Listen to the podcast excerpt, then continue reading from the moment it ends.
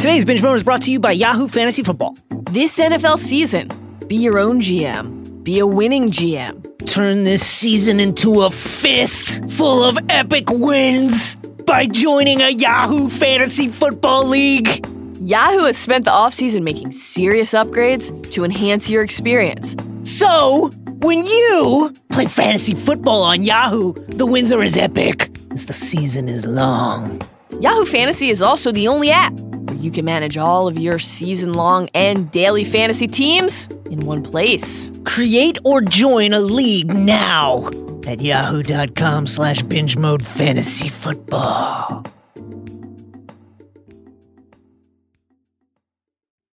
Warning Binge mode contains adult content. That's right, adult content.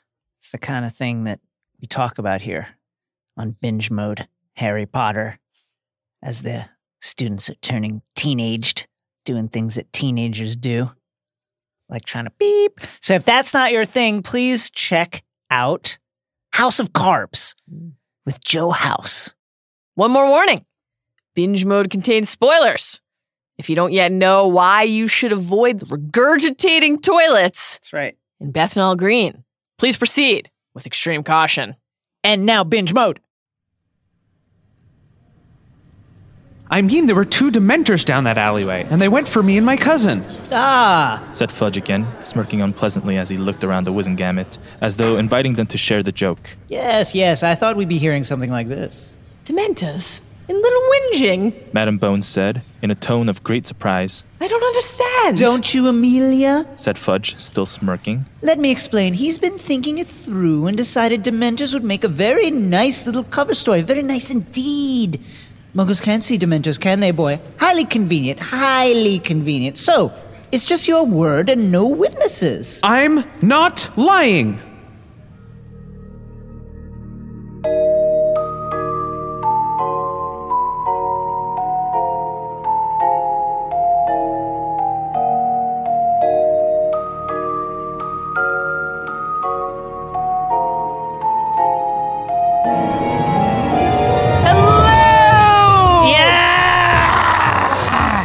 Welcome to Binge Mode Harry Potter. I'm Mallory Rubin, Yes. executive editor of TheRinger.com. Oh, what a great website. Joining me today, now that he's finished swiping immobilized doxies for his research, Research purposes only. The venom.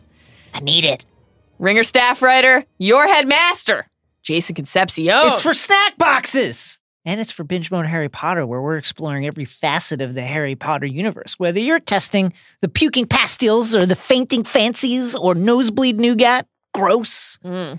Please subscribe on Apple Podcasts, Stitcher, or Spotify, or wherever you get your podcasts. And please rate and review us five points and stars for Binge Mode. Please feel free to follow us on Twitter and Instagram at binge underscore mode, aka the underscore, and join our Facebook group, which is just for Binge Mode fans and which is an excellent place to alert the masses. If Mundungus shows up, then he's stolen goods. Fucking dung. Yesterday on Binge Mode Harry Potter, we explored how disillusionment shapes the first five chapters of Harry Potter and the Order of the Phoenix. And on today's episode, we're diving into chapters six through nine. Requisite spoiler warning for today's binge as always. While those chapters are today's primary focus, we will be going deep Deep. On details from all seven books and eight films and the wider Potter canon, taking the entire series into account from the moment Kreacher's loincloth comes into view. We told you there would be adult content. So dial 62442 because it's time to head to the Ministry of Magic.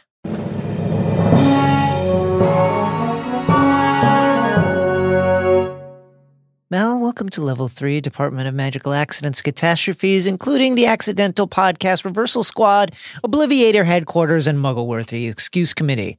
This is the place to offer up a brief refresher on what actually happened in order chapter 6 through 9. So let's get aboard this Scarlet Steam engine to plot the Hogwarts Express.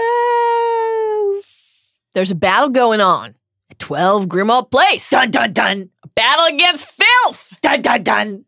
On one side, the Order of the Phoenix. On the other, Kreacher.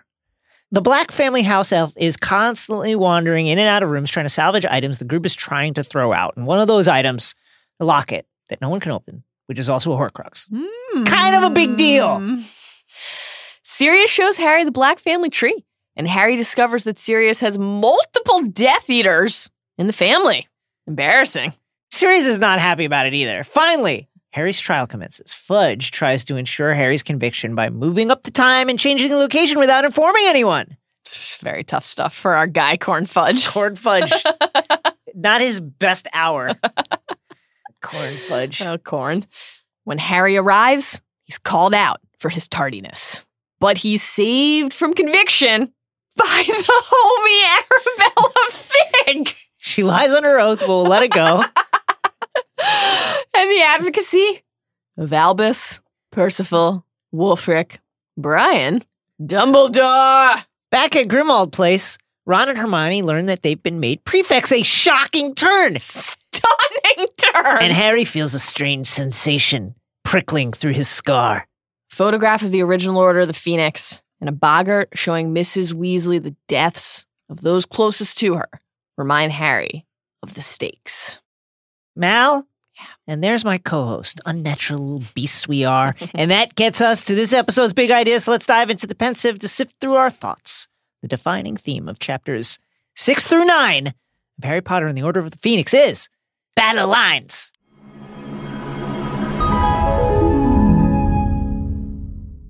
Chapter 6 The Noble and Most Ancient House of Black. Even within alliances, divisions sometimes sprout. Occasionally, those are serious in nature, as we will discuss much more today and moving forward. And sometimes they can be over something as trivial as bedtime. Naturally, the kiddos are not ready to go to sleep just because the MILF told them to. As soon as Ron locks the door to keep out Kreacher, he and Harry dive right in to debriefing on all that they've learned. When Ron draws breath upon hearing Harry say, Voldemort, Harry calls him out. When are you going to start using his name? Sirius and Lupin do. Not everybody on the same team thinks the same way or feels comfortable with the same things. This is important to remember. Harry and Dumbledore are atypical in their courage, but to some, even their closest friends, that courage can occasionally seem like willful madness. The twins join in, apparating onto Ron's knees, as one does, or as two do, and get right to the heart of it. What's up with this weapon that Sirius clearly lets slip? Ron says, quote, but there can't be anything worse than the Avada Kedavra curse, can there? What's worse than death? The weapon, we will learn in time, is the full contents of the prophecy. But don't focus on that ultimate reveal right now. Think about the substance of what Ron is saying, because that, of course, is a very Voldemortian idea, one that we will hear Tom Riddle spouse to Dumbledore as they're preparing to duel at the end of this book. There is nothing worse than death. Dumbledore, of course, will challenge this notion, use it to highlight Voldemort's narrow mindedness, petty thinking. We should never lose sight of the other side of the battle line coin. The realization that sometimes those who are most starkly opposed actually believe in the same thing or are driven by the same doubt and fear. The difference, of course, is one of the central themes of the story. How do you respond? As is so often the case in this tale, the difference is the choice that you make. Battle lines are being drawn for the Second Wizarding War, but those who lived through and participated in the first already know where they stand. The choice then as now between light and dark, life and death, equality and supremacist terror is stark. But don't make the mistake of thinking that that choice is easy or without consequence. Take our friend Sirius Black. His family is among the oldest and most storied pureblood families in the wizarding world, with a lineage reaching back to the Middle Ages. You could call it noble and most ancient. I think you could. Some would. Some would even name a chapter that. the blacks were fervent believers in the pure blood supremacist ideology espoused by Grindelwald and later Voldemort. It's easy to talk about having courage and conviction and ideals and doing the right thing from a distance when such noble concepts cost nothing. Right. Sirius chose the right side, the side that doesn't murder and torture innocent people because they can. But that choice cost him the love and support of his family. And Kreacher's loyalty also, at least in spirit. When the morning cleaning begins in earnest and Hermione begins to defend Kreacher against Mrs. Weasley's judgment, Sirius says, You'd be surprised what Kreacher can manage when he wants to. And we'll see in time how painfully true that is and at what cost Kreacher's independence will be for Sirius and Harry and the people we love, but in that moment, Kreacher's battle line against Sirius has lower stakes, seemingly. The ancient creature wearing nothing but a loincloth, disgusting, Very tough. wanders in, showing no concern or even awareness for other people in the room, muttering about Mundungus smelling disgusting and Mrs. Weasley being a blood traitor whose brats are messing up his mistress's house. Oh, my poor mistress, if she knew, if she knew the scum they let in her house, what would she say to old Kreacher? oh, the shame of it. Mudbloods and werewolves and traitors and thieves. Poor old Kreacher, what can he do? Kreacher sounds kind of hot. Oh my God. he speaks aloud to those in the room as they address him and then mutters insults under his breath. And there's its twin. Unnatural little beasts they are. Guess we can assume Kreacher's not signing up for early skiving snack box mail order service Fred and George have set up while testing their product on themselves. When Hermione, a great house elf defender, introduces Kreacher to Harry, he says, The mudblood is talking to Kreacher as though she is my friend. I'm doing Kreacher like Metal Gear narration. Kreacher's tale is a tragedy, yes. and the mistreatment he suffers, which we will discuss at length, and is truly troubling, it's hard to read, has dire consequences. But what he's saying is bigoted and foul. And when Kreacher leads the House Elf charge in Deathly Hallows, it's a signature moment of redemption and a reminder of the gifts that tolerance and kindness can yield. But here, he's clearly on the other side of the battle line. These aren't the people he wants to help, they're the people he wants to tear down. That's because Kreacher, who is openly lamenting how Sirius broke his poor mother's heart, is fully devoted to the memory of the non serious members of the Black family. And he has been creeping, creeping in and out of rooms trying to save Black family heirlooms from the ongoing cleaning efforts. At this particular moment, he's trying to protect a large tapestry portraying the Black family tree. Sirius orders Kreacher to go away. A line and a message not dissimilar from the one Sirius will issue just before Christmas when he shouts at Kreacher, out, which, in that instance, Kreacher takes his permission to leave the premises. As Kreacher leaves the room, he murmurs that Sirius is a murderer. To which Sirius replies, Keep muttering and I will be a murderer. Now, Tough stuff. Armed with the knowledge of the fate that awaits Sirius and the role the Kreacher will play in that end, moments like this cut like a knife on a reread. These are the instances that Dumbledore will cause Harry and us alike to reflect on in The Lost Prophecy later in the book, when he says, Kreacher is what he has been made by wizards. Hermione suggests setting Kreacher free, but Sirius nips that in the bud immediately. He knows too much about the Order. So here he is in the trenches, in the command center. He can't be allowed to wander over the battle lines, and yet that's exactly where neglect will ultimately lead him to go. Sirius, unburdened by concerns over Kreacher's wellness, walks over to the tapestry where the words "toujours pur," always pure, stand. Always pure. Mm. Harry, Ron, and Hermione follow. Harry notes that Sirius isn't on the tapestry. I used to be there, said Sirius, pointing at a small, round, charred hole in the tapestry, rather like a cigarette burn. My sweet old mother blasted me off after I ran away from home. Kreacher's quite fond of muttering the story under his breath. Harry asks where Sirius, who we learn was 16 at the time when he ran away, went. Your dad's place, said Sirius. Your grandparents were really good about it. They sort of adopted me as a second son. The parallels between Harry and Sirius's life stand out like the branches of the Black family tree. Both found other families after fleeing unwelcoming homes. Harry went to the Burrow in the warm embrace of the Weasley clan. Sirius fled the hatred of his home for the Potter household. Both were treated as sons in their newfound families. Both even inherited a nice bit of gold, thanks Uncle Alphard. The mm-hmm. battle lines for Harry, though, were drawn without his consent when Yes. Voldemort murdered his family and attempted to murder him, dooming him to that miserable childhood. Sirius's choice, though he doesn't say so directly, must have been painful. He says, I hated the whole lot of them. My parents, with their pure blood mania, convinced that to be a black made you practically royal. My idiot brother, soft enough to believe them. That's him. This is the first mention of Regulus Black. We learn here that he died some 15 years prior, that he was Sirius's younger brother, and that he was a Death Eater. It will not be until Hallows that we learn the much more complex truth that Regulus decided to cross the battle lines and turn against Voldemort, and that his decision to do so by stealing Voldemort's locket Horcrux cost him his life and fundamentally altered the lives of many others, including Kreacher and in time Dumbledore and Harry and more.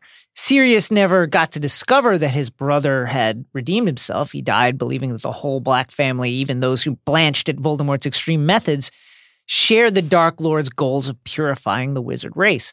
He says, I bet my parents thought Regulus was a right little hero for joining up at first when Harry asks if Aurors killed Regulus. Sirius says, No, no, he was murdered by Voldemort. Or on Voldemort's orders, more likely. I doubt Regulus was ever important enough to be killed by Voldemort in person. That's a burn.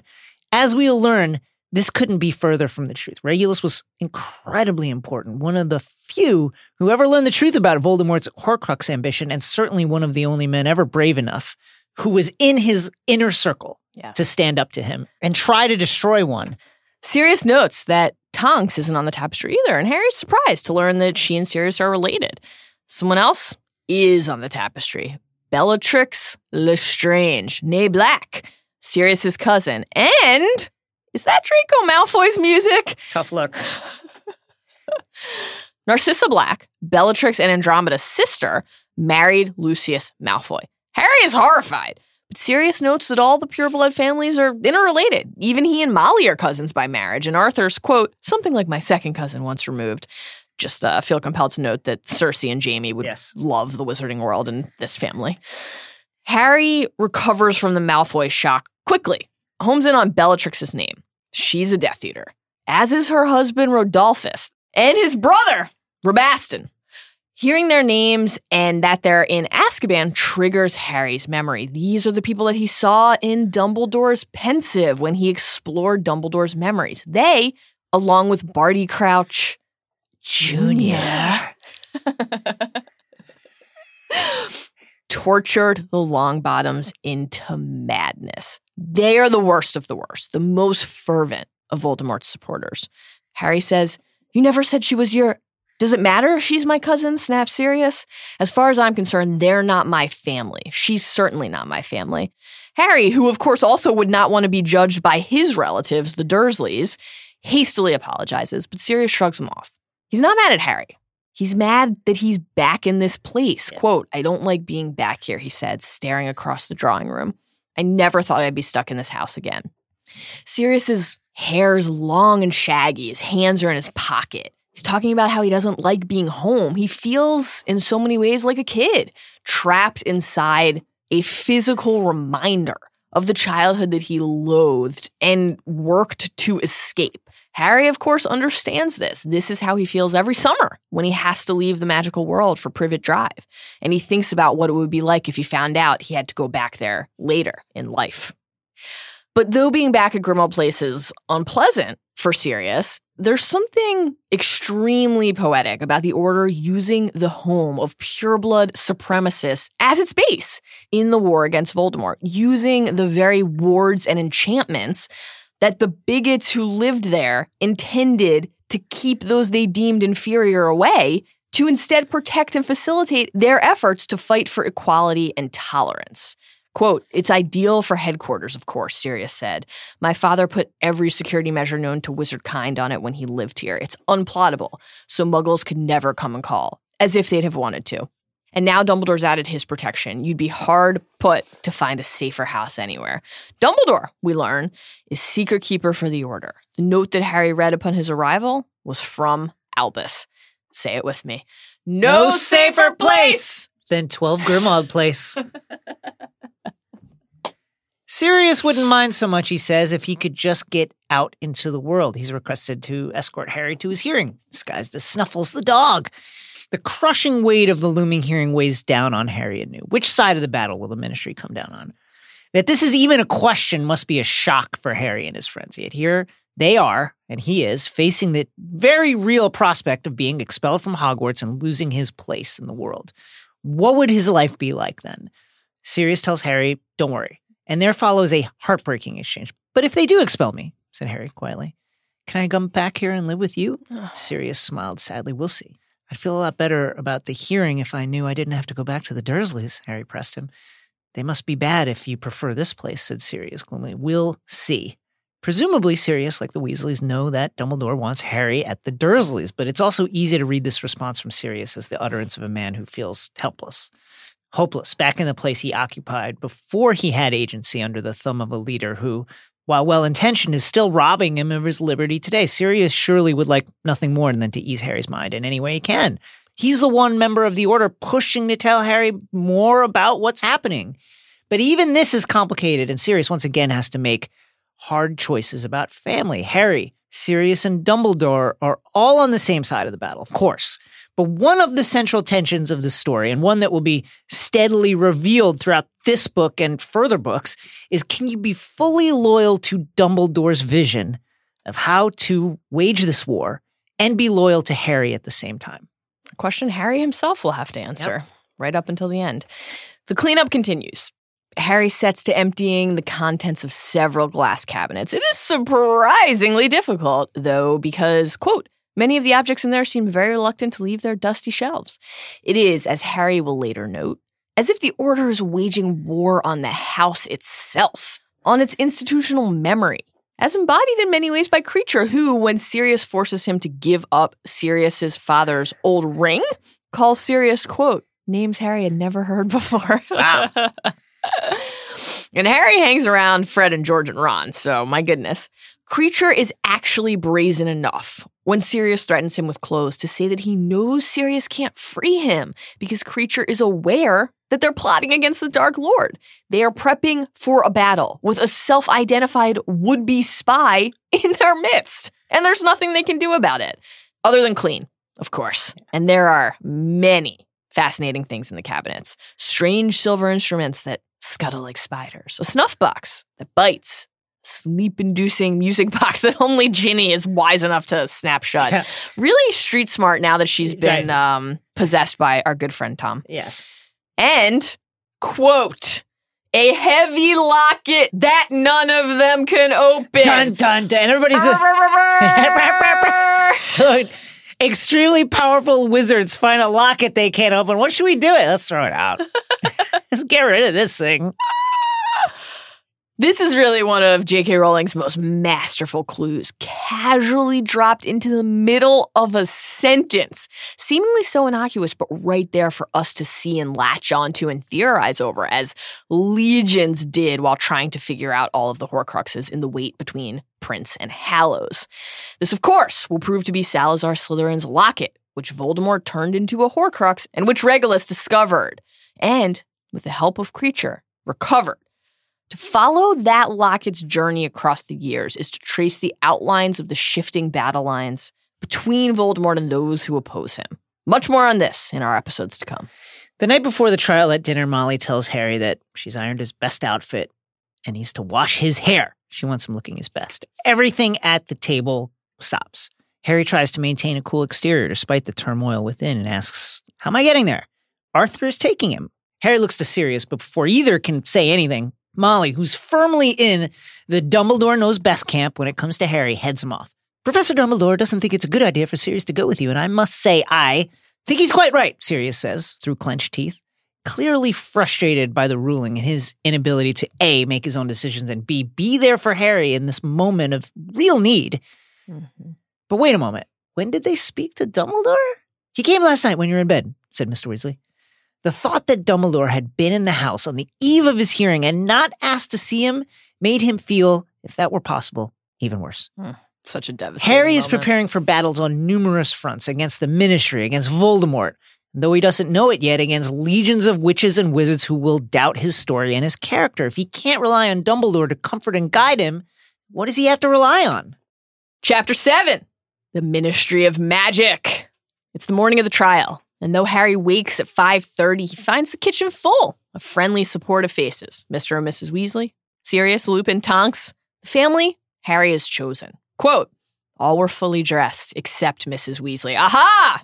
Now we know why Order of the Phoenix is really Jason's favorite book. right. Still, the mood in the house is tense, and there's irony here. At least with Voldemort, Harry knows where the battle lines are, knows exactly where he stands. The Ministry should be on his side. Staffed in part by people like Arthur and Kingsley and Tonks, dedicated members of the Order of the Phoenix. It should be going all out in the war against Voldemort, and yet the ministry has abdicated its responsibility to protect its constituents. The corn fudge regime denies that Voldemort has returned, denies everything that happened in the Little Hangleton graveyard, and views anyone who says otherwise, Dumbledore and Harry chief among them, as traitors and instigators. As a result, Harry's going into a situation in which it's nearly impossible to know where the battle lines actually are. Over breakfast, Order members try to help him find his bearings. Arthur tells Harry that the hearing's on his floor, in Amelia Bones' office, to which Tonks adds, Amelia Bones is okay, Harry. She's fair. Mm-hmm. She'll hear you out. Sirius, showing that though they've spent little actual time together, he really knows his godson, implores Harry not to lose his cool. Don't lose your temper. Be polite. Stick to the facts. Lupin pipes up too. Quote, the law's on your side. Even underage wizards are allowed to use magic in life threatening situations. Yes, sure, but who's interpreting the law? Harry's filled with dread as Mrs. Weasley wets his hair, desperately trying to flatten it. And the way Sirius and Tonks and Lupin are acting, though obviously supportive and encouraging, tells us that Harry's right to be concerned. Quote, You'll be all right, Harry, said Tonks, patting him on the arm. Good luck, said Lupin. I'm sure it will be fine. And if it's not, said Sirius grimly, I'll see to Amelia Bones for you. Harry and Arthur, who's wearing pinstripe trousers and an old bomber jacket, looking very hipstery, Love it. leave early for the hearing, and they don't use magic to get to the ministry. Arthur doesn't want to risk anything given Harry's charges. Again, concerning. Thankfully, Arthur's almost always good for some light-hearted relief. At the tube station, we get this delightful exchange. Simply fabulous, he whispered, indicating the automatic ticket machine. Wonderfully ingenious. They're out of order, said Harry, pointing at the sign. Harry buys the tickets for the underground because, quote, Mr. Weasley was not very good with muggle money. Unbelievable. Amazing! God. They arrive at a street full of shabby buildings, a pub, and an overflowing dumpster. Oh, wondrous! From the book. Harry had expected a rather more impressive location for the Ministry of Magic, but then Arthur directs Harry toward a red phone booth with several missing glass panes. And from there, what we see is spectacular. The speakeasy style telephone box entrance grants them admission to the chamber below, the vast and splendidly appointed hall. The walls honeycombed with fireplaces, witches and wizards stepping in and out of them. The grand statues in the middle of the fountain sparkling with coins. Paper airplanes flying in and out of the elevator. Magically enchanted windows to bring daily weather to the underground facility. Harry is awed, but considering the circumstances, he can't enjoy the splendid surroundings. Arthur takes Harry by the Auror office, where Kingsley is hard at work on the Sirius Black investigation. They assume a stiff air. No one can know that they're in a secret fighting force, after all. But under the cover of discussing flying vehicles and Sirius's old motorbike, throwback reference to the first book, of course, Kingsley hands Arthur some parchment, ostensibly about what they were talking about, but really, there's a copy of the Quibbler inside. And also, guys, like, cool it. Can we cool it down? This is not- a little more subtlety, please. A real testament to how unobservant they think everyone I in the know, right? is. Ah, yes, I need to see about that. Come by tonight. Molly's making the meatballs at the headquarters of the secret society. this is touching stuff. Kingsley wants Sirius confined to the headquarters to see the article about him that we'll get to read through Harry's eyes in a few chapters. It's a claim that Sirius is really Stubby Boardman, lead singer of the Hobgoblins. Amazing. Arthur fronts that he doesn't have time to investigate the flying vehicles at the moment, then leans in and whispers that thing about the meatballs back at 12 Grimmauld. Sometimes we don't know which enemies are on the other side of the battle, but sometimes other people don't know who our allies truly are. Arthur takes Harry to his office to wait for the trial time. And as Harry soaks in some of Arthur's daily routine, regurgitating toilet? Anti muggle pranksters, said Mr. Weasley, frowning. We had two last week one in Wimbledon, one in Elephant and Castle. Muggles are pulling the flush, and instead of everything disappearing, well, you can imagine. Indeed, we can. Perkins, Arthur's office mate, rushes in. Mr. Weasley brought Harry in early, thinking he would have plenty of time to catch his breath and get in a good frame of mind for what will surely be a consequential moment in his life. And then everything blows up, just like those toilets. Perkins has urgent news. The trial time and location have moved. Harry should have been there five minutes ago. Arthur, lovable dumpling that he is, again displays poor form when it comes to calming a nervous party. When Harry asks why they moved the hearing, Mr. Weasley frantically replies, I have no idea. but thank goodness we got here so early. If you'd missed it, it would have been catastrophic. Way to soothe those nerves, Arthur. He notes, as he's furiously pounding on the lift keys to try to speed up their descent, that the old courtroom they're heading toward hasn't been used in years. Again, ominous. One of their elevator mates, by the way, our boy Bode, an unspeakable, bound for unspeakable misery later in this book. The cool female voice directing traffic announces that they've arrived at their destination Department of Mysteries. The walls are bare. There are no doors other than a plain black one at the end of the corridor. Harry doesn't connect the dots here, but this is the corridor that he's been dreaming of. Arthur pulls him onward toward courtroom 10 and bids Harry goodbye and good luck. He's not allowed in. This battle, Harry must face alone. Chapter 8 The Hearing. Harry is stunned when he enters. Not only is this not a small courtroom near Arthur's office, it's the infamous dungeon room that Harry saw in Dumbledore's Pensieve in Goblet of Fire. The setting is grim. This is a place for the worst of the worst. Harry saw the Lestranges and Barty sentenced to Azkaban in here. Surely this isn't the place for a teenage student who is simply defending himself. Harry stands in the dim stone walled room facing the plum garbed Wizengamot. The chair he has to sit in has chains on the arms, and, and although they don't bind him, they still sicken him. Think about that. He has to sit in a chair which was used for hardened criminals. Cornelius Fudge addresses Harry, remarking on Harry's tardiness. Tardiness, by the way, which Fudge, as the cause of it, knows Harry couldn't avoid. Gone is the fatherly cheer with which Fudge used to greet Harry. There's only determination. Fudge moved across the battle from Harry and Dumbledore at the end of Goblet of Fire when he refused to accept that Voldemort had returned and when he abandoned his belief in Harry, he also abandoned reason. This isn't a routine case of underage magic. This is a chance, in Fudge's mind, to remove from the board a threat to his position. As Percy takes notes, Fudge begins the proceedings, reading the names of Harry's interrogators. 50 to 1, not exactly a level playing field. Yeah. But just as he's running through the names, he's interrupted. Witness for the defense Albus Percival Wulfric Brian Dumbledore, said Yes. a quiet voice from behind Harry. Dumbledore to the rescue! Yes! Harry won't have to go it alone after all. Dumbledore's sudden appearance revives Harry, just as Fawkes has in the past. Quote, a powerful emotion had risen in Harry's chest at the sight of Dumbledore, a fortified, hopeful feeling, rather like that which Phoenix Song gave him. Notably, even amid this surge of hope, Dumbledore isn't catching Harry's eye. Albus's sudden emergence has quite a different impact on Corn Fudge. He is shook. Obviously, the hearing was rescheduled at the last minute Yeah. to deprive Harry of any possible corroborating support, specifically from Dumbledore. Fudge wanted this hearing to be a fait accompli. He's failed, which, it must be said, is the one thing the Corn Fudge is good at. Cordy! this is an iconic exchange. Yeah. Quote Dumbledore, yes, you uh, got our uh, message that the time and uh, place of the hearing have been changed then? I must have missed it, said Yeah. Dumbledore cheerfully. However, due to a lucky mistake, I arrived at the ministry three hours early. so no harm done. Just been hanging out because I knew you would do some shit like this. What an icon. Oh, God. I love that so much. Corn was so sure that no one would be coming to testify. Cord! then he only had one chair set up. He asked Weatherby, uh, excuse us, our good friend Percy.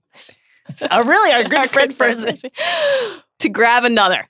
And this gives Dumbledore the chance to flex. Quote, not to worry, not to worry, said Dumbledore pleasantly. He took out his wand, gave it a little flick, and a squashy chintz armchair appeared out of nowhere next to Harry. Dumbledore sat down, put the tips of his long fingers together, and looked at Fudge over them with an expression of polite interest. Fudge reads the charges. Harry stands accused of conjuring a Patronus in a muggle area in the presence of a muggle. This places him, according to the charges, in breach of the underage sorcery law and the statute of secrecy. Fudge also notes that Harry has previously received an official ministry warning for impermissible magic. Dobby, what'd you do? Dobby! Harry's desperate, trying to interject so that he can explain why he conjured a Patronus, but the fascist Fudge won't let him get a word in edgewise. Someone else interrupts, though. Amelia Bones, who you recall Tonks vouched for and whose interest is highly piqued by what she's just heard. You produced a fully fledged Patronus, she asks. What if she had said a full? What would you have done? A full? Heard you produced a full. I heard you produced a full. 15, my lord. I heard that's also around the age when you begin ejaculating loudly. Yes. Usually just in the mornings. A corporeal one with a clearly defined form? Harry confirms this. It's a stag. It's always a stag.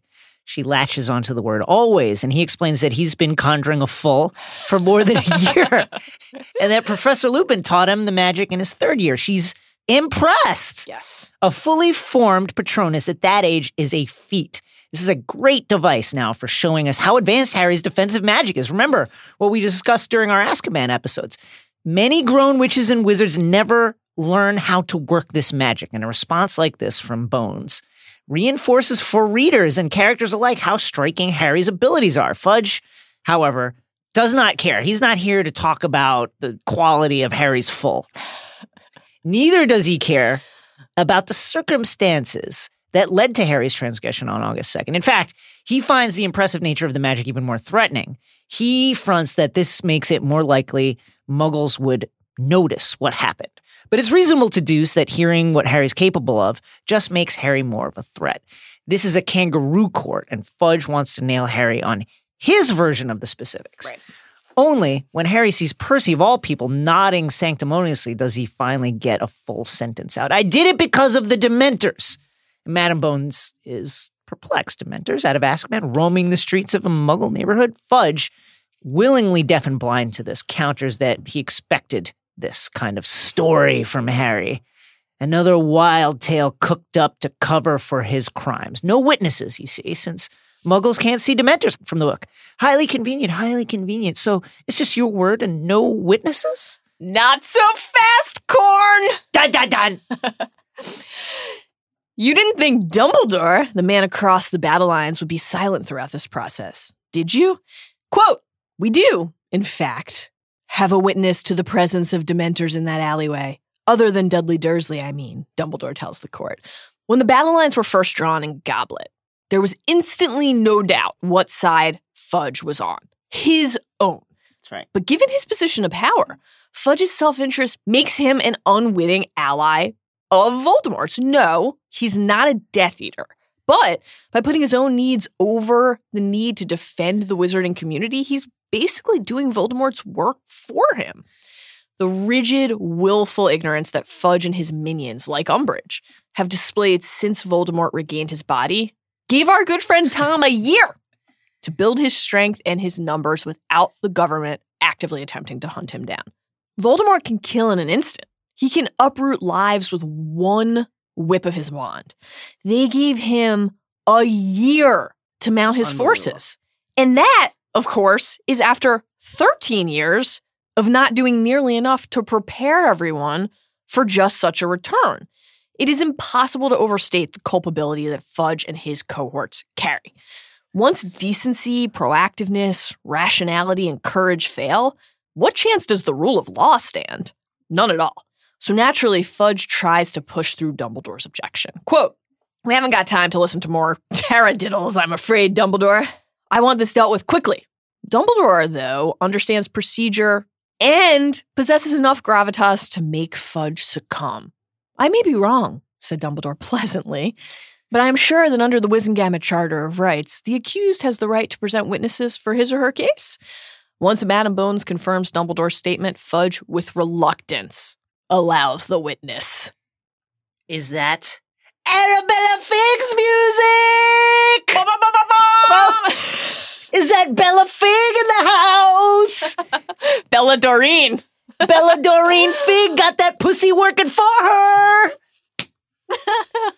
That's right. It's your favorite cat obsessed neighbor, recently revealed to be a squib in the employ of Dumbledore, working a long term deep cover mission to keep an eye on Harry via that street pussy when he's home for the summer. From the book. She looks scared and more batty than ever. Harry wished she had thought to change out of her carpet slippers. Come on. Man, Those are, first of all, comfy though. First of all, let me say one thing. Those are Supreme slides. that was a hot drop. My guy, Harry. So let her live.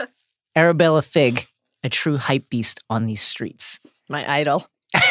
After the initial confusion over there not being any record of any witch or wizard living near Harry, a situation that naturally has been closely monitored, Arabella D shares that she's a squib and then shares her story. She was out walking to buy cat food one evening, of course. Though, Mrs. Figg, please allow us to recommend Instacart, which goes to Petco for you. It's really handy. Saves you a lot of time. When she heard a disturbance at the location in question. It feels like Mrs. Figg is reciting something she's committed to memory, which she probably is. She walked over to investigate the commotion and witnessed the Dementors running. Excuse us, Madam Bones. Gliding. That's Did I say running? Great moment. I meant gliding. it's a figure of speech toward Harry and Dudley.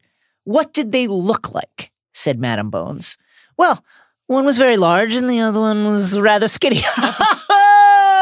oh, no, not oh boy. Dudley and Harry, you twit. Oh, let's see.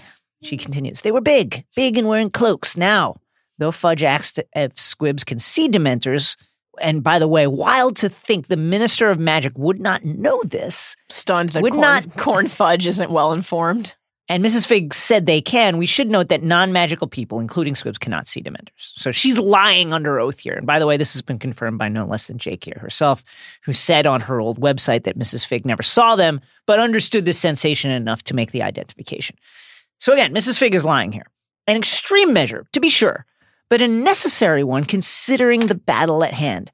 Mrs. Figg is flailing, but then she grabs a life raft. She describes the way the Dementors make people feel. Everything went cold, and this was a very warm summer's night, mark you.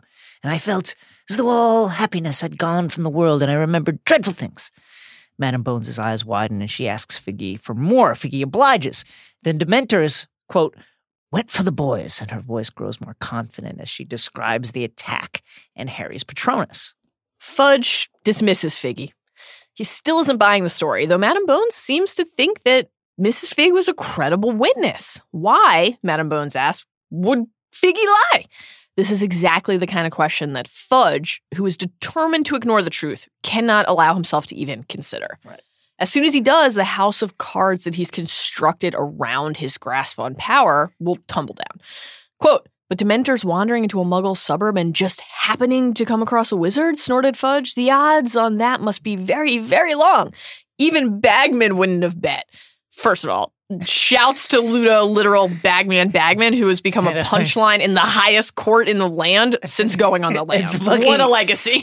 Fucking, what a king Bagman is. Man. But this line of thinking from Fudge is exactly the opening that Dumbledore needed. Fudge just handed his foe ammo. Quote, Oh, I don't think any of us believe the Dementors were there by coincidence, said Dumbledore Boom. lightly. Think back on Dumbledore's speech to Fudge in The Parting of the Ways at the end of Goblet. It's been clear since then that the disagreement between Fudge and Dumbledore is one of the primary battle lines. The ministry is inept, a total mess. Every shred of evidence tells us this. And that means calling Fudge's leadership into question. Dumbledore reiterates his assertion, which he first raised as a possibility during that aforementioned speech, that the Dementors might not now be fully under the ministry's control. I think they were ordered there, said Dumbledore, and Fudge is enraged. He insists that the ministry is in control of the Dementors, but Dumbledore has him. Every outcome here for Fudge is bad. As Dumbledore goes on to note, either the Dementors were ordered to Little Whinging by parties unknown within the ministry, correct, as we'll later learn, or the Dementors were ordered there by someone outside the ministry, meaning Voldemort or his allies. Fudge insists that Dumbledore's views are bilge and that the Dementors are doing everything the ministry asks. So Dumbledore points out the problem. Quote, then we must ask ourselves why somebody within the ministry ordered a pair of Dementors into that alleyway on the 2nd of August. In the silence that follows that remark, we're introduced to one of the story's most indelible Yes. villains. Many have argued that she, not Voldemort, is the most vile character in the books. I would agree, by the way, and her name is Dolores Umbridge. Let me pause for a minute and ask you a question. Yeah. How do you feel about the fact that in the lead up to order, Yeah. many people Yes. have come at you on Twitter saying, listen, you've been pro Dursley, you've been pro Rita. Is- Are you going to be pro Umbridge? This is next?" ridiculous. First of all, people are taking very simplistic readings of my positions. I'm not pro Rita or pro Dursley. My position is nuanced. All I'm saying is one, The wizarding world does need a fourth estate. They need a press. They need a free press that is free to report. And that press should work along stringent guidelines of factualness, should hold itself to those high ideals. But that is necessary. And listen, you know, like she was right about that early stuff. It's when she started just making shit up that it was like beyond the pale. But her reporting on the World Cup was necessary. That's all. And with the Dursleys, I'm just saying, how would you like it if someone like put a pig's tail on your child and then made his tongue blow up huge so that you were like, is he going to die now? and then blew up your living room. That's all. Dolores Umbridge is terrible.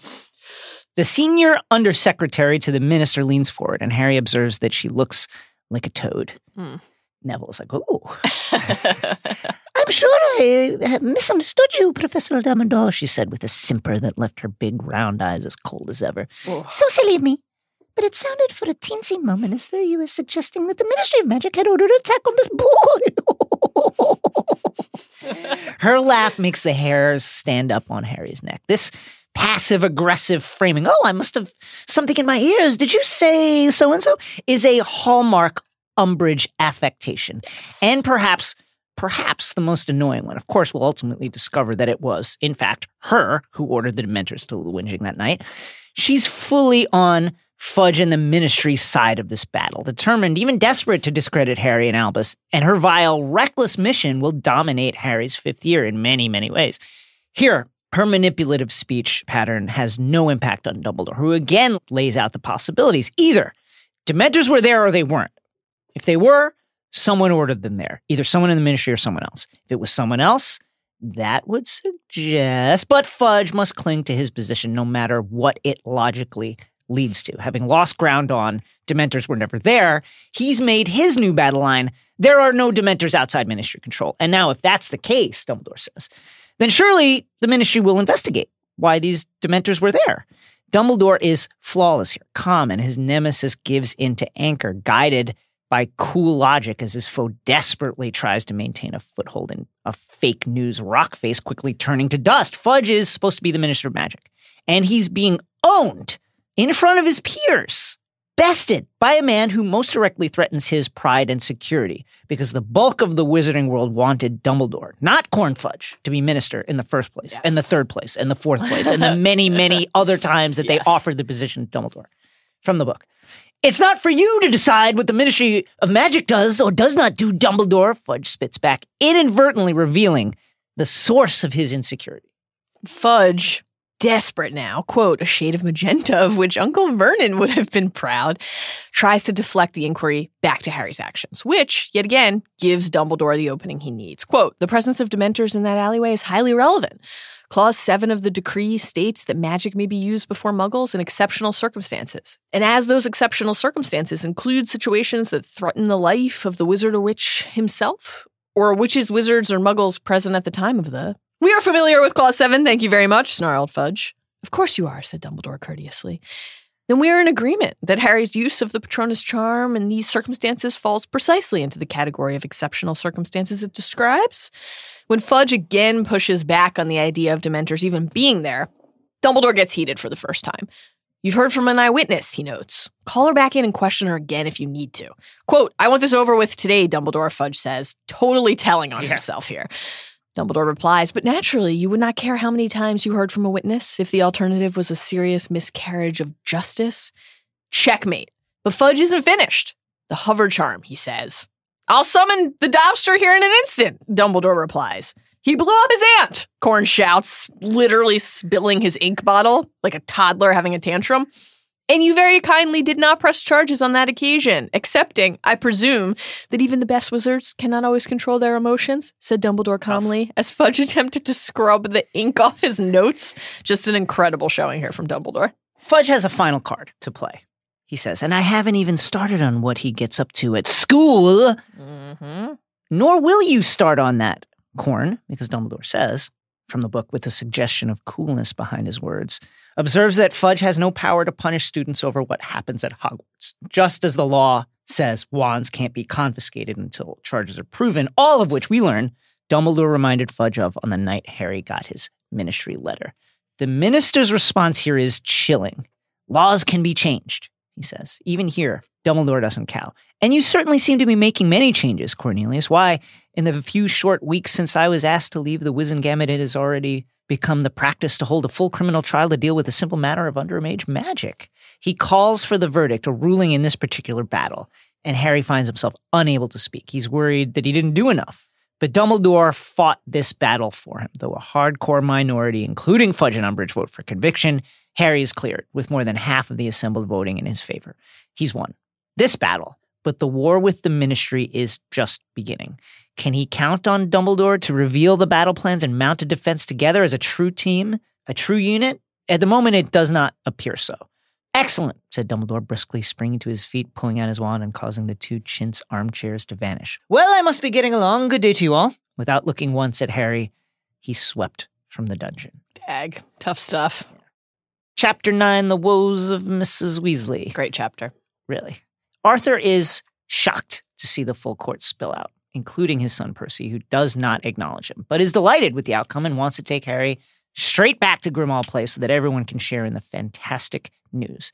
He'll drop Harry off on his way to deal with the jinxed Muggle toilet, Arthur says. Arthur says something interesting here, by the way. Oh, it's a simple enough anti jinx, said Mr. Weasley as they mounted the stairs, but it's not so much having to repair the damage, it's more the attitude behind the vandalism, Harry. Muggle baiting might strike some wizards as funny, but it's an expression of something much deeper and nastier. This is a great point. Using your powers on people who can't possibly defend themselves or even comprehend what is happening is an expression of disdain, which can easily bloom into something more menacing if it's okay to do this to muggles. If no one stands against it, then it's only natural that whoever comes next might take things further and so on and so forth. And of course, we should realize that Arthur here is criticizing his own sons, Fred and George, who very recently did this exact thing that he's talking about to good old Ickledeekins. Sweet Popkin. Sweet Popkin Big D. On the way out, Arthur and Harry run into Lucius Malfoy. Well, well, well. Patronus Potter. Not a terrible nickname. I mean, like what you That's like a good one. What are you doing? Amazing. Patronus Potter. Love it. It's fabulous. it's a great nickname. Talking about Lucius.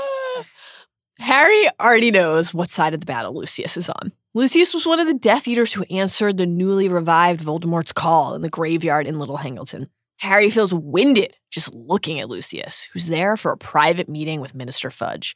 Quote, he could not believe that Lucius Malfoy dared look him in the face. He could not believe that he was here in the Ministry of Magic or that Cornelius Fudge was talking to him when Harry had told Fudge mere weeks ago that Malfoy was a Death Eater.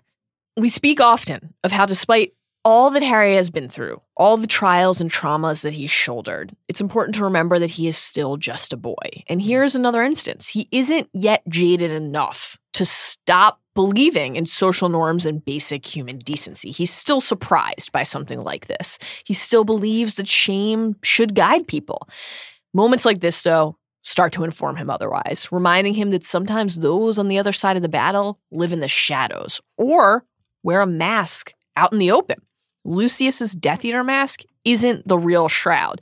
As he says in the Goblet of Fire movie, the persona that he assumes in public is the real mask. Harry raises a very valid concern. If Fudge is meeting with Death Eaters, might he be under the Imperius curse? Arthur says this very thought has occurred to the Order, but they believe Fudge is acting of his own accord from the book, which, as Dumbledore says, is not a lot of comfort. Perhaps even less of a comfort, it's undeniably terrifying to contemplate a world where you can't tell who's being controlled. This was the reality during the first Wizarding War, and the exact fear Harry expresses here will come to pass in Deathly Hallows when Pius Thicknesse is in fact placed under the Imperius curse on his way to becoming Voldemort's puppet minister. But it's as unnerving, maybe more, to think of people who should be on your side of the battle willfully deciding not to be. Fudge has agency, as does Umbridge, and neither are supporting Harry. Harry returns to a house that feels much more cheerful and welcoming now that he's gotten off. Everybody's much more. cheerful when they get off, Yes. usually, typically. Only one person's sulking. Sirius, whose initial joy for Harry quickly fades into a surly mood. Hermione, as usual, is unafraid to take a stance here, telling Harry not to feel guilty and noting that Sirius is behaving selfishly. She posits that part of Sirius was hoping Harry would be expelled Mhm. so that they could be outcast together. Quote, I sometimes think Ron's mom's right, and Sirius gets confused about whether you're you or your father, Harry, she says.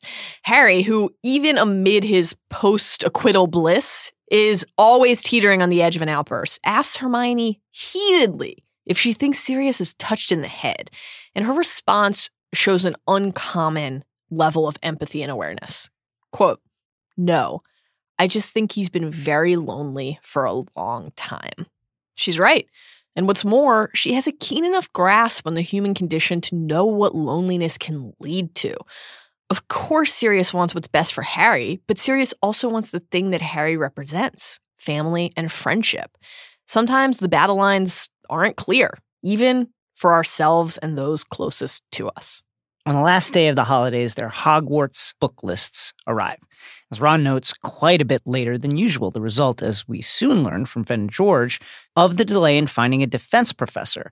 Dumbledore really struggled to find someone this year as Harry ticks off what happened to the last four Defense Against the Dark Arts professors. Fred asks Ron why he's gone silent. When Ron remains silent, Fred goes to look at his letter. Prefect? He said, staring incredulously at the letter. Prefect! George grabs the envelope and shakes out the prefect pin. No way, said George in a hushed voice. There's been a mistake, said Fred. They turn to Harry. We thought you were a cert, Fred says. We thought Dumbledore was bound to pick you. George adds, the only explanation in their minds is that Harry has caused too much trouble, which is just fine by them. Well, at least one of you's got their priorities right.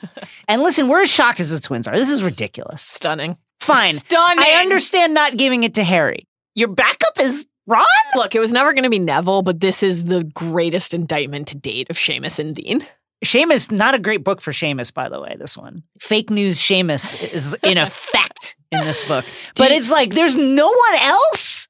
Do you think McGonagall had a hand in the outcome here? She's like, well, if it can't be Harry, I need somebody that I can control. this is a tough one. Ron, still silent, hands the badge to Harry to examine, and just as the pin is in Harry's hand, Hermione barges in. Did you did you get She spotted the badge in Harry's hand and let out a shriek. I knew it! Man. She said excitedly, brandishing her letter. Me too, Harry, me too. He corrects the record. Oh, Sorry, man, it's Ron. Tough look for our guy Ron here. Ron? said Hermione, her jaw dropping. But are you sure? I mean, this is the man you're going to marry, oh, Hermione. Oh, So calm down. man. But she speaks for all of us, does she not? Including Yes. Harry, as we'll get to in a minute. Worth noting how well this scene works in conjunction with Ron's later insecurity about Hermione liking Harry more, a jealous worry that will rise when he abandons the Hallows Hunt. And again, when he returns and destroys the locket and its vision of Harry and Hermione together. Quite intimately together. Quite intimately together, Ron. Before we slip into Harry's mind, we get to experience the pure joy of Mrs. Weasley's reaction. Man, this is incredible stuff. This is great. I don't believe it. I don't believe it. Oh, Ron, how wonderful a prefect. That's everyone in the family. what are Fred and I, next door neighbors? said George indignantly.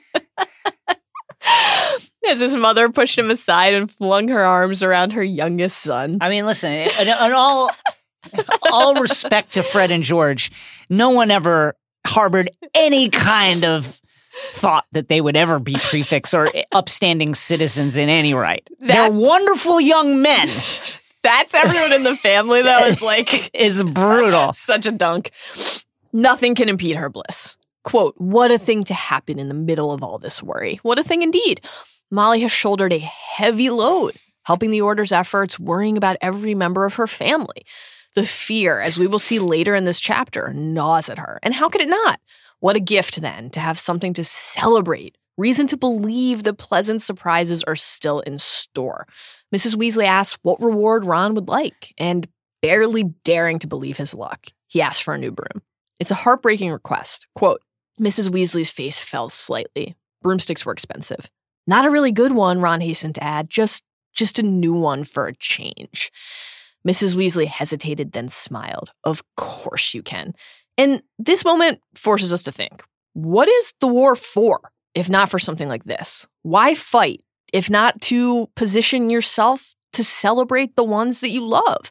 This moment isn't just about the money or the broom or even about Ron becoming a prefect. It's about everything it represents hope and love, having something worth fighting for. After the twins mock Ron a little bit more and disapparate, Ron rushes out to tell Mrs. Weasley which broom he wants, leaving Harry and Hermione alone together. From the book. For some reason, Harry found that he did not want to look at Hermione. When Hermione calls his name, he congratulates her so heartily it did not sound like his voice at all. She asks to borrow Hedwig so that she can tell her parents the news, but when she leaves, Harry sinks into his bed alone. He'd forgotten about prefects being chosen heading into fifth year from the book. But if he had remembered, if he had thought about it, what would he have expected? Not this, said a small and truthful voice inside his head. Not all battles rage, and one of the battles that's quietly simmered throughout the story is Harry's relationship to his own celebrity. He largely rejects it. When he says he wishes he could live a normal, anonymous life, he means it, but he also is a human being, and that means occasionally having an ego, having a sense of entitlement, getting used to the adulation. And given what Harry has faced and achieved, there's a danger of at times wanting to succumb to those instincts. From the book again, he could not lie to himself. If he had known the prefect badge was on its way, he would have expected it to come to him, not Ron. Did this make him as arrogant as Draco Malfoy? Of course, Harry's very ability to ask this question that self awareness is what sets him apart from Draco, who just expects that he would get the badge. Harry doesn't want to feel entitled, doesn't want to let arrogance grow like a weed inside of him, but also, like, you know, fair play. Ron should not be prefect. This is wild. and because of that, Harry cannot quite quiet the voice inside of him that easily. What about everything outside of school? Quote, they didn't fight quarrel with me. They didn't take on Riddle, my good friend Tom, and the Basilisk. They didn't get rid of all those Dementors the night Sirius escaped. They weren't in that graveyard with me the night Voldemort returned. And the same feeling of ill usage that had overwhelmed him on the night he had arrived rose again. I've definitely done more, Harry thought indignantly. I've done more than either of them. Now, some readers hold this moment against Harry. But this, in our minds, is not weakness or arrogance. This is human nature. Who among us hasn't felt cheated out of something that a friend or colleague got instead? That's just normal. Harry's jealousy is entirely relatable. And what's more, this kind of introspection will prove fundamental for Harry at the end when he must know and accept himself in order to act. Harry finds peace here, though. Is he really going to sulk when Ron, for the first time, literally ever, has beaten him at something? No. Indulging that thought is human but the ability to ultimately push it aside is what makes Harry Harry. At the end of Order, we'll get Dumbledore's explanation for why he didn't make Harry a prefect. Quote, I must confess that I rather thought you had enough responsibility to be going on with. Part of Harry's responsibility is having an open heart. Mrs. Weasley puts together a little party to toast Ron and Hermione. The adults begin to discuss the prefects back in their days. Tonks reveals that she caused too much trouble to get the badge, and Sirius says the same. He and James were always in detention. Lupin was the good boy. He got the badge. Harry's that. mood lifts. His dad hadn't been prefect either. Feeling cheerful, he scoots over to Fred and George, who are busy procuring venomous tentacula, Class C non tradable substance from who else but Dungy Fletch. Another great stretch here, by the way, for the do Fred and George care if they kill people I line mean- of inquiry. It's honestly extremely lucky that no one died. Isn't it? Yeah. I mean, coming up here in the next batch of chapters, they will openly call for guinea pigs to sign up at their own risk to test their shit. Anyway, Harry weirdly for the first time begins feeling uneasy about the inevitable future in which Arthur and Molly find out about the twins' business. What if there's another battle, another falling out in the family, and Harry's again part of the reason why? Shadow investor. Standing with his guilty thoughts, Harry overhears Kingsley asking Lupin why Dumbledore didn't make Harry a prefect. Quote, it would have shown confidence in him. It's what I'd have done, especially with the Daily Prophet having a go at him every few days, Kingsley says. And it's a great point. Dumbledore Yes. had his reasons for not giving Harry the badge, of course. But did he consider what a boon giving it to him could have been? Did he consider what Rift giving it to his best friend could have cost? And honestly, I think this is Dumbledore getting in his head a little bit. We're used to Dumbledore using his power in not really direct ways, but forceful and authoritative ways. This is Dumbledore a little afraid and overcompensating. Whoa, what would it what would it do? Harry's got too much to deal with, so I'll do this. You know, you could even read the way he treated Harry on the way out of the courtroom as not wanting to not draw attention to like how close they are. You know, not make it seem like they're actually friends. He's just doing this as his responsibility to a student, perhaps. That he doesn't have any interest in him beyond that. You know, Dumbledore could do more once again here. Like he could have a conversation with Harry. It'd be nice. He could ask him, but instead of freezing him out. "You want to be a prefect?" yeah. How do you you feel about that? How would you feel about? I know that you, you know it's not up there with defeating Voldemort in a duel, but do you want to be a prefect? Harry, feeling glum again after overhearing this exchange between Kingsley and Lupin, answers a summons from Moody, who says he has something that might interest Harry. A This photo one- of dead people. This is one of my favorite parts in any of the books. The whole end of this chapter is exceptional. This is, as Jason just said, an old wizarding photo of the original Order of the Phoenix. This will cheer you up, Harry. what do you think about this? Harry looks down at the small group. Moody identifies himself and Dumbledore and Daedalus Diggle, then Marlene McKinnon, who was killed two weeks after the photo was taken.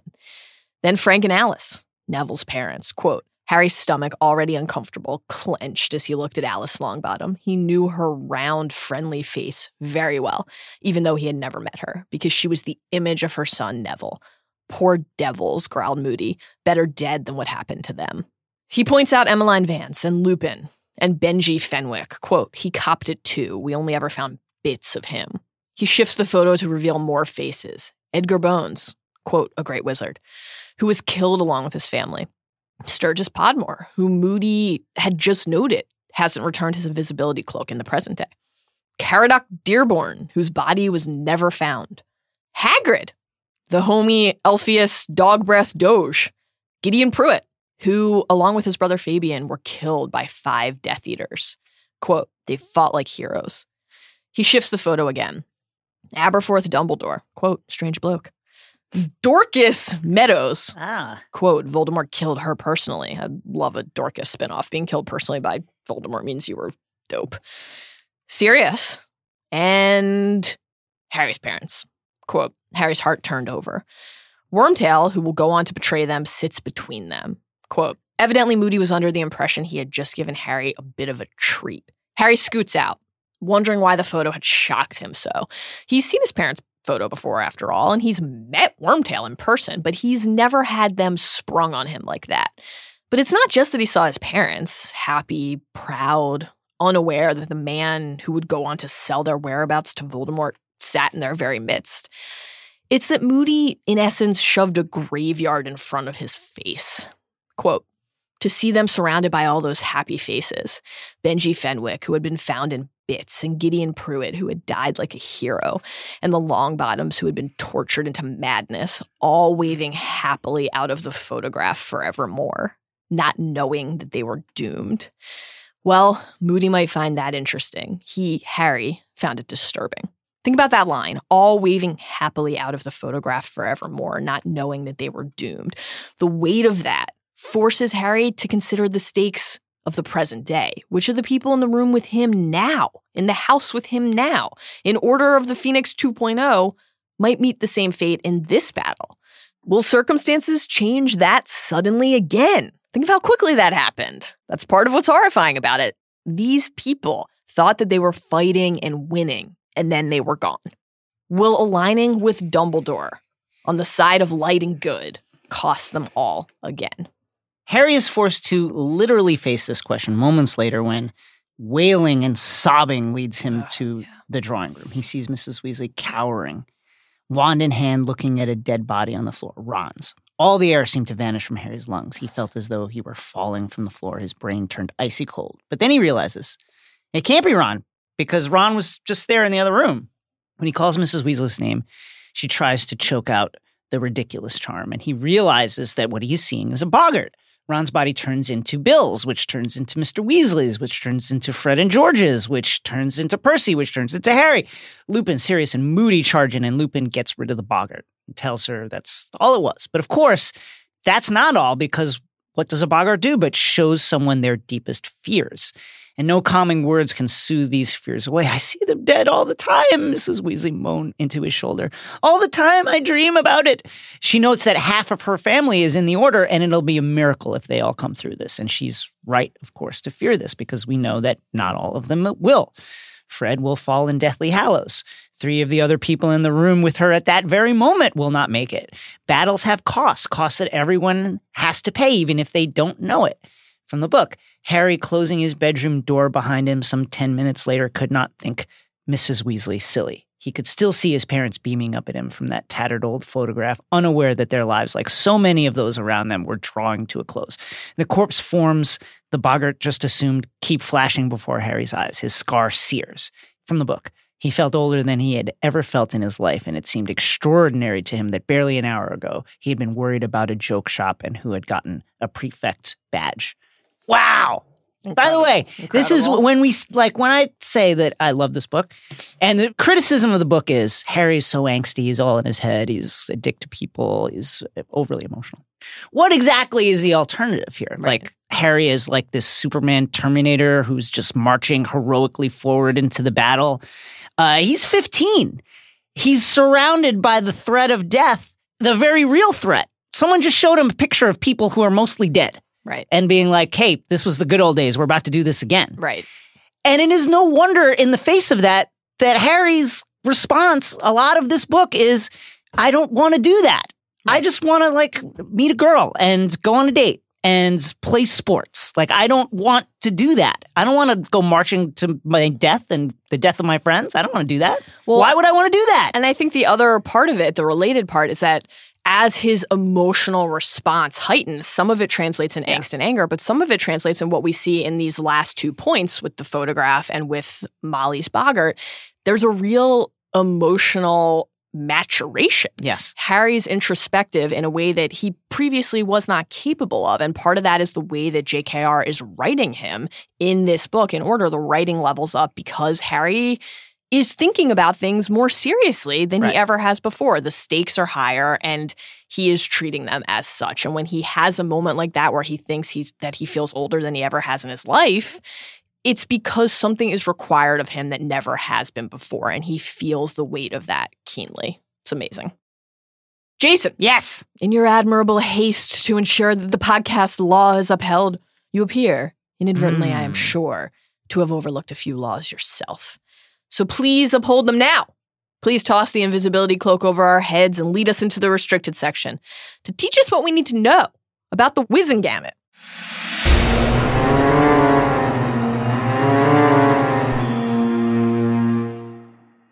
Ah, which came first, the law or the order?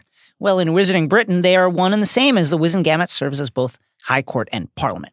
This administrative body predates even the ministry. While the ministry wasn't founded until 1707, 15 years after the establishment of the International Statute of Secrecy, the Wizengamot has been active for at least 150 years before that. This was back in the days of the Wizards Council, one of the more informal magical governing bodies in Britain, which, as far as we know, existed mainly to make rulings about Quidditch and discriminate against non wizard magical beings like goblins, house elves, and werewolves. Things haven't changed much. The Wizengamot was important from the beginning, though, and remained a respected and imposing body in a transitional period. In fact, the first Minister of Magic, Ulick Gamp, assumed the new office directly after his tenure as Chief Warlock of the Wizengamot.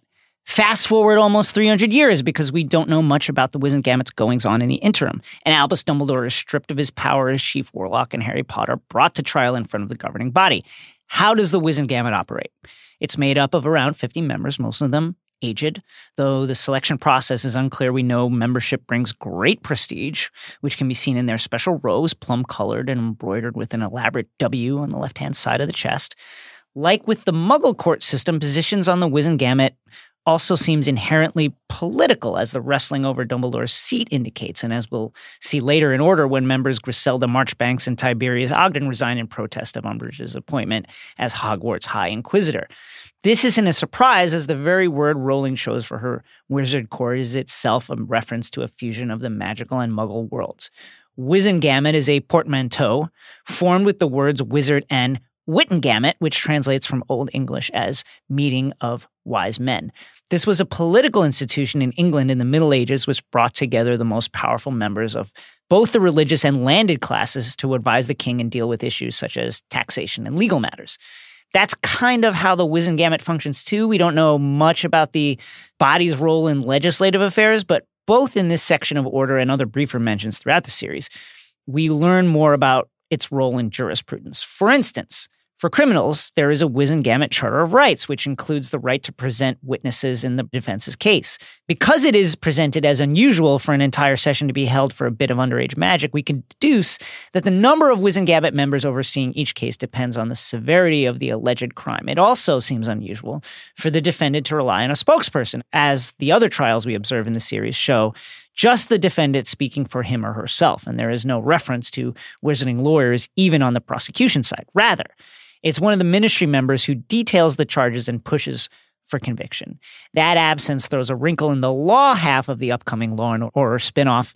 See it next season on NBC, or perhaps it just means that we'll learn even more about the way the Wizened Wizengamot works. Here's hoping. Jason, Yeah. that golden microphone was my father's. Isaac wasn't quite as devoted to him as to my mother, but I still caught him snogging a pair of my father's old trousers last week. Let's give him something else to focus on. Let's split our nuggets, if not our souls, by sharing seven of our favorite insights and observations from Order Chapter six through nine, because seven remains the most powerfully magical number. You go first.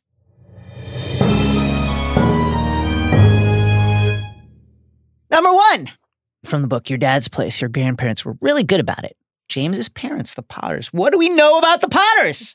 Why aren't they in this story, given that James was only 21 when he died? Well, glad you ask. In a 2005 Leaky Cauldron blah, interview, J.K. said, quote, they were old in wizarding terms and they died. They succumbed to a wizarding illness. That's as far as it goes. There's nothing serious or sinister about those deaths. I just needed them out of the way, so I killed them. Love the honesty. It's just flat out. Love it. That's what I did. and from the Pottermore's post on the Potter family, these names are fucking incredible. Fleamont and Euphemia lived long enough to see James marry a muggle born girl called Lily Evans, but not to meet their grandson, Harry. Dragonpox. Ah, dragonpox. So many have succumbed to dragonpox, by the way. Dragonpox carried them off within days of each other due to their advanced age, and James Potter then inherited Ignotus Peverell's invisibility cloak. Imagine being named Fleamont and Euphemia and then being like, let's name our kid James. Yeah. Number two, quote, tallest of them all was a noble looking wizard with his wand pointing straight up in the air. Grouped around him were a beautiful witch, a centaur, a goblin, and a house elf. The last three were all looking adoringly up at the witch and wizard. Ah, the fountain of magical brethren. Introduced to us here, and quite key. As Harry is leaving, quote, he looked up into the handsome wizard's face, but up close, Harry thought he looked rather weak and foolish. Also foolish, the servile nature of three members of the statue, as all three of the groups that surround the witch and wizard here, centaurs, goblins, and house elves, will engage in some form of rebellion over the course of the series. The statue is intended to represent harmony, but really it shows a lie, a lie that many will fight to tear down. Apart from the lie that the statue represents, it comes into play in a quite literal physical fashion at the end of Order of the Phoenix when it is heavily damaged and used in the duel between Dumbledore and Voldemort. Bellatrix blasts the head off the wizard, the body of which Dumbledore turns into a bodyguard for Harry, as the witch pins Bellatrix to the floor. The centaur absorbs a killing curse meant for Dumbledore. The goblin and house elf alert ministry personnel to the serious disturbance occurring, and the wizard's head becomes a portkey that sends Harry back to Hogwarts. Also of note, hideously after the fall of the Ministry in Hallows, the fountain is replaced with the Magic is Might monument, which depicts a witch and wizard on a throne of muggles. Quite alarming. Number three, on a more cheerful Ministry of Magic note, here's a delightful Easter egg from Rowling. When Mr. Weasley takes Harry into the phone booth to enter the Ministry of Magic, we get this line. Let's see. Six. He dialed the number two, four, and another four, and another two on a keypad. Those numbers spell out magic. Also, hold on a second. Arthur knows numbers? What is happening? What exactly is Arthur's issue with muggle money that he can't figure it out? It's a great question. It's a great question. I wish we knew. Number four. We mentioned that Sturgis Podmore was one of the people in the photo of the original order that Moody showed to Harry. And we mentioned that Moody was pissed that Sturgis hadn't returned his invisibility cloak. We also mentioned Harry's concern about Lucius putting the minister under the Imperius curse the day that he was at the ministry. Well, Harry was wrong about that specifically, but his concern was very well founded. The reason that Sturgis didn't return the invisibility cloak to Moody is because, as Hermione will deduce later in order, Lucius put Sturgis Podmore under the Imperius curse that day at the ministry, when Sturgis was standing guard by the Department of Mysteries door under the cloak. Later, Sturgis will be arrested for attempted robbery at the ministry, attempting to rob the prophecy. Number five, Sirius says of Bellatrix, I haven't seen her since I was your age. The first meeting since that time, by the way, will be quite a meeting. One of them won't leave that meeting, I'm so- unfortunately. So, sad already. Number six, speaking of dead people. Ron's dead body is the first that Mrs. Weasley sees when encountering the Boggart, or at least the first that we and Harry observe her seeing. Narratively, this tracks because that night they're celebrating Ron's achievement. But it also works on a meta level because Rowling has said that she considered, at some point midway through the series, killing off Ron. I'm very grateful that she didn't. Would have been a quite a different series. Who would Hermione have ended up with? Krum? Harry, No. come on, Stop it. makes too much sense. Does it? I don't know. I guess yeah. Who would it? Who would it have been? Krum. Yes, Krum. The Bulgarian bonbon. Yeah. Like Harry, listen, I like you. You're fine, but Krum, have you seen his body? It's unbelievable. I like to think that Hermione would have gone on to meet some scholar, Right. also interested in magical law, mm, sure, fair governance. but also like she needs that physical being as well. She does. She's Number seven. Just interdepartmental memos, Mrs. Weasley muttered to him. We used to use owls, but the mess was unbelievable. Droppings all over the desk. Guys, get email. This is one of those moments when you're really like, maybe magic's not great. Yeah, there's certain things that it's like. You just got sh- literal shit all know, over so your there's sh- office. Also, well, I guess they can make it disappear, but it's also like just what- like with the human fecal matter. I mean, that's like another thing. It's like it. like I hate to say it, but like that's one of the ways that uh, humans have it over the wizards is plumbing. Had it way earlier. Mm-hmm. Realized, you know, that's a necessity when you can't make your shit disappear. And also modes of communication that don't defecate on your desk. Mal. Witness for the House Cup. Jason Percival, Wulfric, Brian, Concepcion. Every episode, we're going to honor the person or creature that compelled us the most. And today, we're dishing out some last minute points and awarding the House Cup to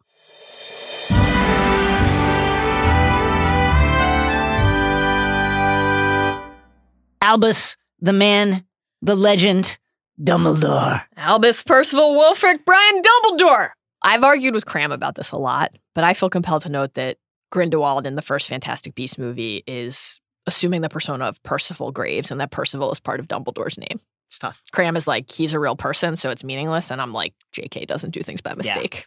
Ever. Also, Percival was Albus's father's name.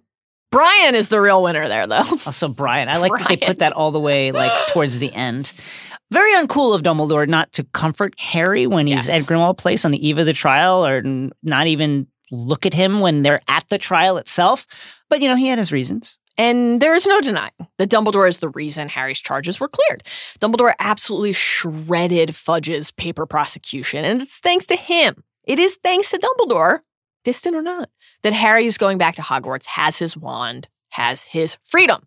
Also, this display was a key installment in the growing evidence case of Dumbledore's superiority. We've heard so many tales about his legendary prowess and scenes like the one that unfolded in Courtroom 10 give us and Harry alike a key front row seat for witnessing that prowess at work. Dumbledore went toe to toe with the minister and he won. He sure did. Shouts to you, Albus. Yeah.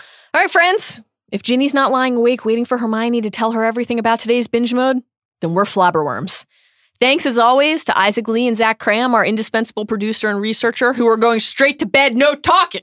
We hope that you had as much fun as we did today, that you're as excited as we are for the rest of this journey, and that you will join us again tomorrow when we will be discussing Order chapters 10 through 14. Until then, remember, if you can get away before 7, Isaac's making meatballs.